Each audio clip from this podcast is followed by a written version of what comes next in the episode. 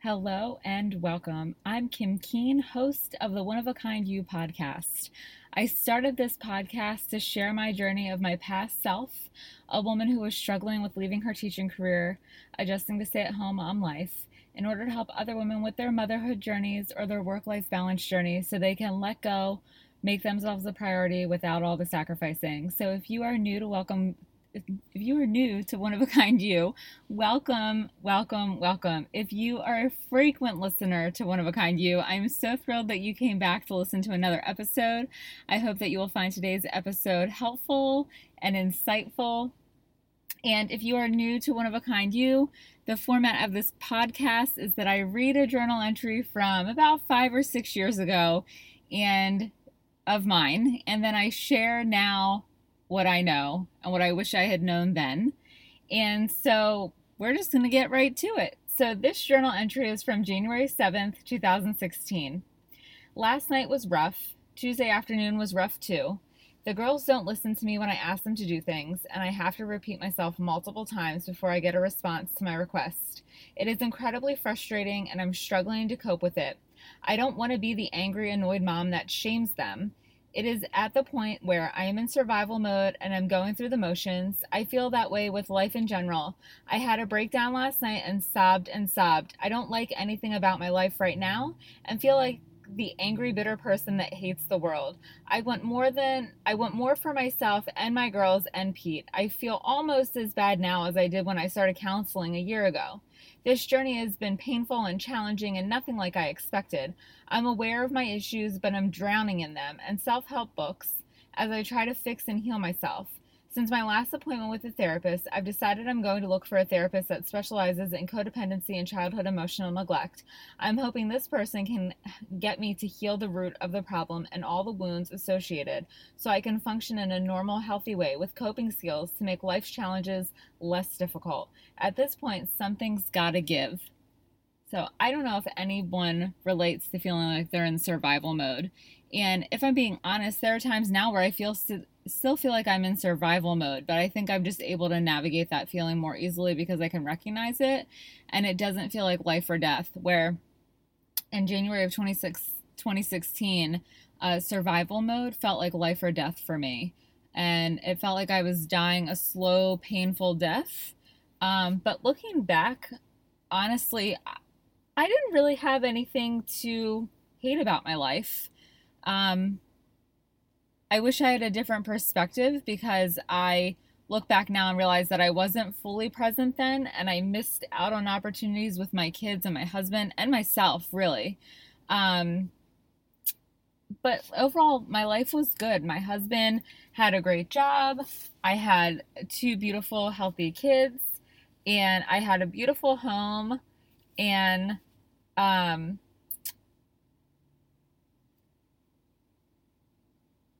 you know, life was good. We could pay our bills. I had food to put on the table. Um, it, it really wasn't, from the outside looking in, I'll say there really wasn't anything for me to be hating. You know, the hating my life right now was really about not liking myself as a person and the way that I felt and the way that I was showing up for my family and really the world in general.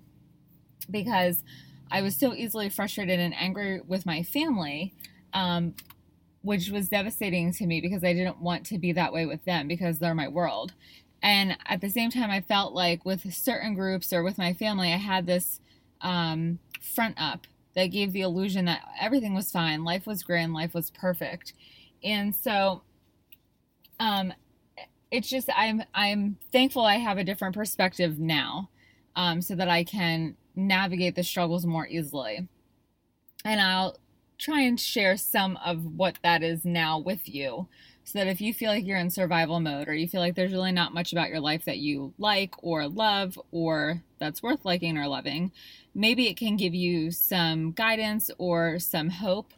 Um, so, the other thing too was that I was running a, a pattern with my kids. So, um, and the pattern is so clear here in my writing, and I see it because of my coaching background, but in the moment I couldn't see it.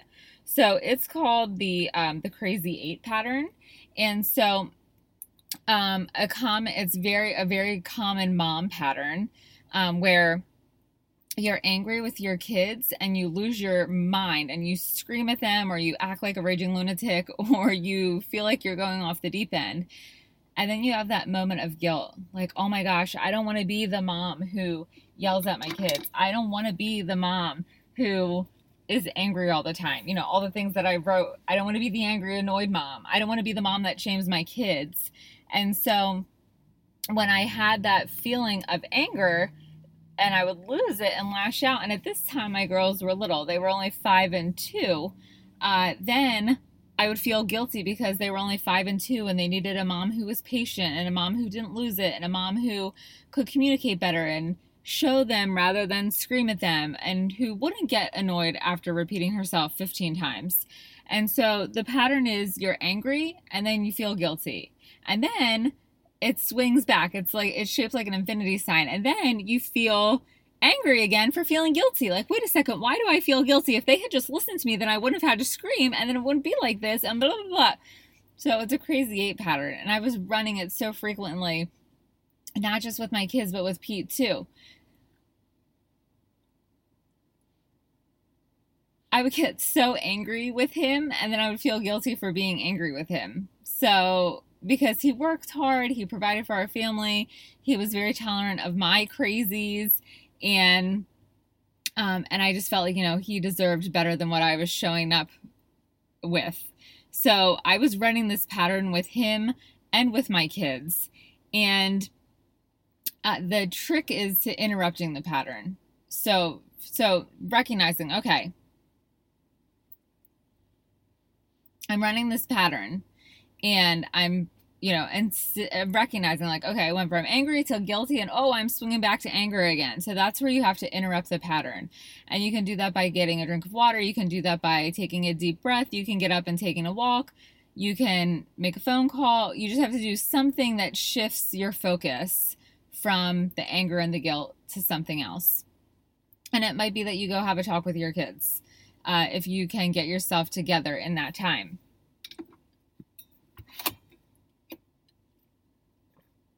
So that was that was part of it is that I was running a pattern. I didn't recognize that I was running a pattern. And then as for the survival mode, I was just holding on so tight for my need to have control. I I just wanted to have control so badly because there really wasn't anything in my life that I felt I had control of. I didn't have control of my husband's work schedule and when he would be available and around for my kids and me. I didn't have control over my kids' behavior um, because they're individuals. I didn't have control over my emotions. I didn't have control over how my job ended. You know, I didn't have control over how I left my teaching career. I didn't have control over anything. I didn't have control over myself. But now I know as a coach that there are only four things that we can control and it's what it's your own being. It's i can control what i say what i think what i feel what i do. Outside of those four things i have no control. I have influence and i can use tools and strategies to influence others but ultimately you have no control because you can't um, i mean you could physically force someone but that's not the approach that you want to take. Uh, you could use manipulation as a way to force them. But if you want to have a healthy, and I use the term healthy lightly, um, but if you want to have a functional instead of a dysfunctional relationship or experience, then maintaining the focus on what you can control is key. So if I had also been able to recognize, you know, I only have control over what I say, think, feel, and do, then that would have also helped. I would have stepped out of that survival mode because I wouldn't have been clinging to control so tightly. And it was, it was, uh, I'll say, beyond a, a need. It was a must. Um, it was a non negotiable for me to have control because I didn't have, I didn't feel like I had control over anything else. So ultimately, I was just striving for control. And when you are living in a place where I'm trying to control 24 7, it's going to put you into survival mode because uh, you're not it's not allowing you to think rationally it's not allowing you to behave rationally and it, quite frankly it becomes exhausted exhausting trying to control everything because you're not a puppeteer so uh, you it, it just becomes exhausting trying to maintain control of every single thing of every single speck all day long. So when i realized that i i only have control over me now that takes a huge amount of the survival mode off because I recognize that people have to meet me halfway and they have to show up just as much as I'm showing up. So that was huge. And then also to letting go of the crazy eight pattern. And I still run it sometimes, but less so because I'm aware of it now.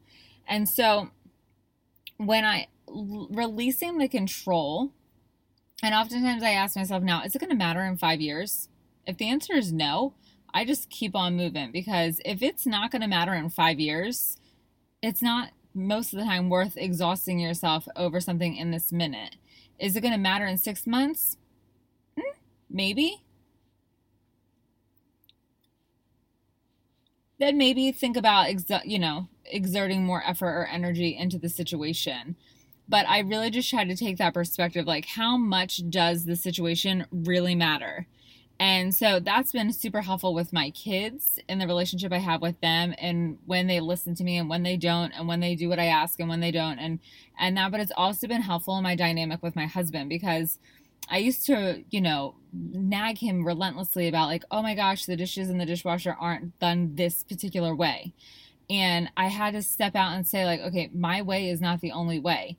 Is it does it still drive me bonkers when he doesn't put the cups in correctly and he Yes. Does it drive me bonkers when he doesn't sort the silverware in the dishwasher? Yes. But does it really matter? No. And that's kind of a silly small example. Um, but I was at the point at this point in time, my husband and I, my expectations of him were out of control. My expectations of my kids were out of control. It was unrealistic across the board. So when I let go of that need to control how he was being, you know, as a parent with the kids, how he was being as a husband, uh, how he was helping with housework and laundry and vacuuming and all the things, then I could step into and focus really on what was really actually important to me and what actually really could I contribute. And that really helped free up that feeling of, oh my gosh, I can't do this anymore because I'm just surviving. It allowed me to step into things a little bit differently and come from it at a different place so I can feel more uh, like I'm contributing to things that really matter now, not contributing to how the dishes in the dishwasher were loaded.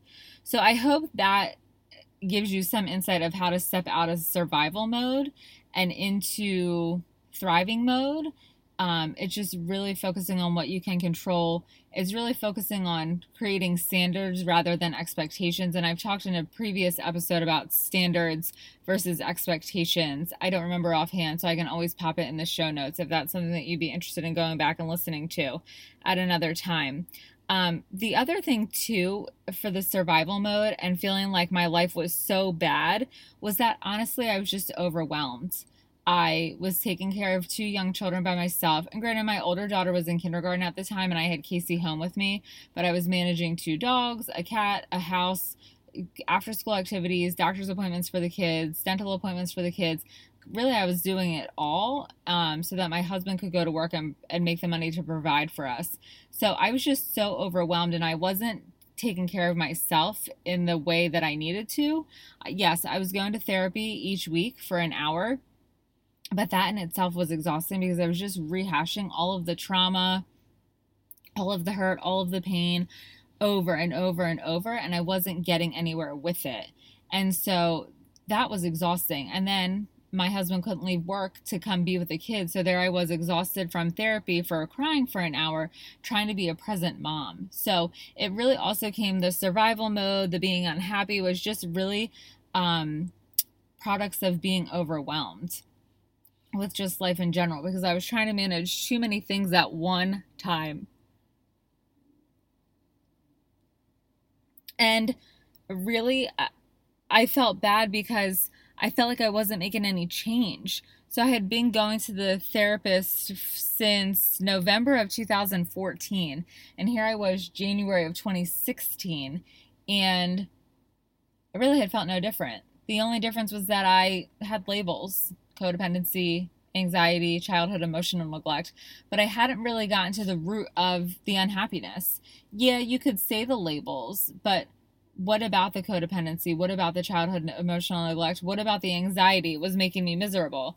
It all boiled down to the fact that I didn't feel lovable. I didn't feel like I mattered.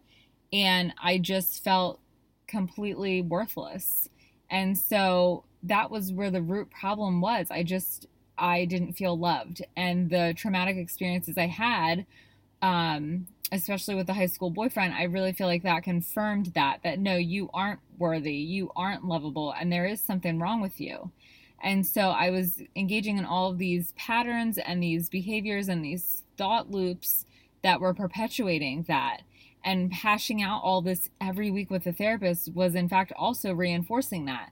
And it was overwhelming trying to process everything like, oh my gosh, how did I get to the point where I was considered an anxious person that might, might need anxiety medication? How did I get to the point where I was suffering from childhood emotional neglect at the age of 30 something? Let's see, Casey, I was 32. So, uh, how now at 32 did I get to this point when I went to therapy thinking that I was just going because I was having an identity crisis because of I left my teaching career. So, it was just so overwhelming to process all of this information and really with nothing no tools, no strategies, no mindset shifts, nothing really to help me make the transition and understand exactly where I was, what was happening, why it was happening, all of those things. And so it was, it's interesting now reading back. I'm like, you know what? I, I knew that I needed to get to the root of the problem that all of these things that I was dealing with the crazy eight pattern, the codependency, the anxiety, the ch- childhood emotional neglect they were all symptoms of a root problem. And so I look back, I'm like, wow, Kim, you were, you had the coaching philosophy before you even knew what life coaching was. So it wasn't that I needed a new therapist. I mean, I did because this therapist really wasn't helpful. I just needed someone who was going to be able to get me to help, get me to be able to figure out what the root problem was. And like I mentioned, it was all those things. It was feeling unlovable, it was feeling defective, it was feeling like a fail- failure those feelings of inadequacy were the root problem. And the codependency just perpetuated that. The childhood emotional neglect perpetuated that. The anxiety perpetuated that. And so I that was the ticket though. And that's the ticket that I have for all my clients and even for my girls in my after school program. The key is to really get to the root of the problem. You know, why are you feeling anxious? Why do you have low self-esteem? What about what about life the life experiences that you've had is creating the pattern of anxiety is creating the pattern of low self-esteem is creating the pattern of survival mode is creating the pattern of feeling like a failure as a mother is creating the pattern of being the angry person or the bitter person. And so that's really what what the heart of my philosophy is. Let's get to the root of the problem and heal that rather than saying oh you're anxious here's anxiety meds. And so that was what I was really seeking was that I needed someone to help me to get to the root of the problem when I once I got to the root of the problem, that was the game changer. That was really where all the growth started happening, and I no longer felt like I was in survival mode, and I no longer felt like I needed to drown myself in self-help books. Now, just a little side, I love self-help books. I read them all the time. Um, I can't get enough, but now I read them from a different place. I don't read them from a place of survival and desperation. I read them from a place of curiosity and insight. So so I hope that you found this episode of One of a Kind You helpful, and I hope that there you were able to take something from today's episode to either interrupt the pattern, the crazy eight mom pattern of anger and guilt, or to help you take one step outside of survival mode so you can start getting towards thriving mode. And so if you haven't, or if you have a question about anything that I've shared in this episode today, please, please, please reach out to me on Facebook or Instagram. I love uh, meeting new people. I love answering questions.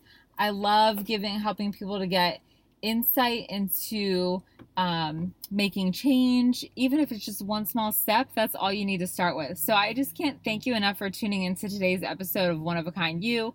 If you found this helpful, or if you think that you have a friend who might help from listening to this episode, please feel free to share it with them. I would be so appreciative, and I can't wait to see you next week. Thanks for tuning in.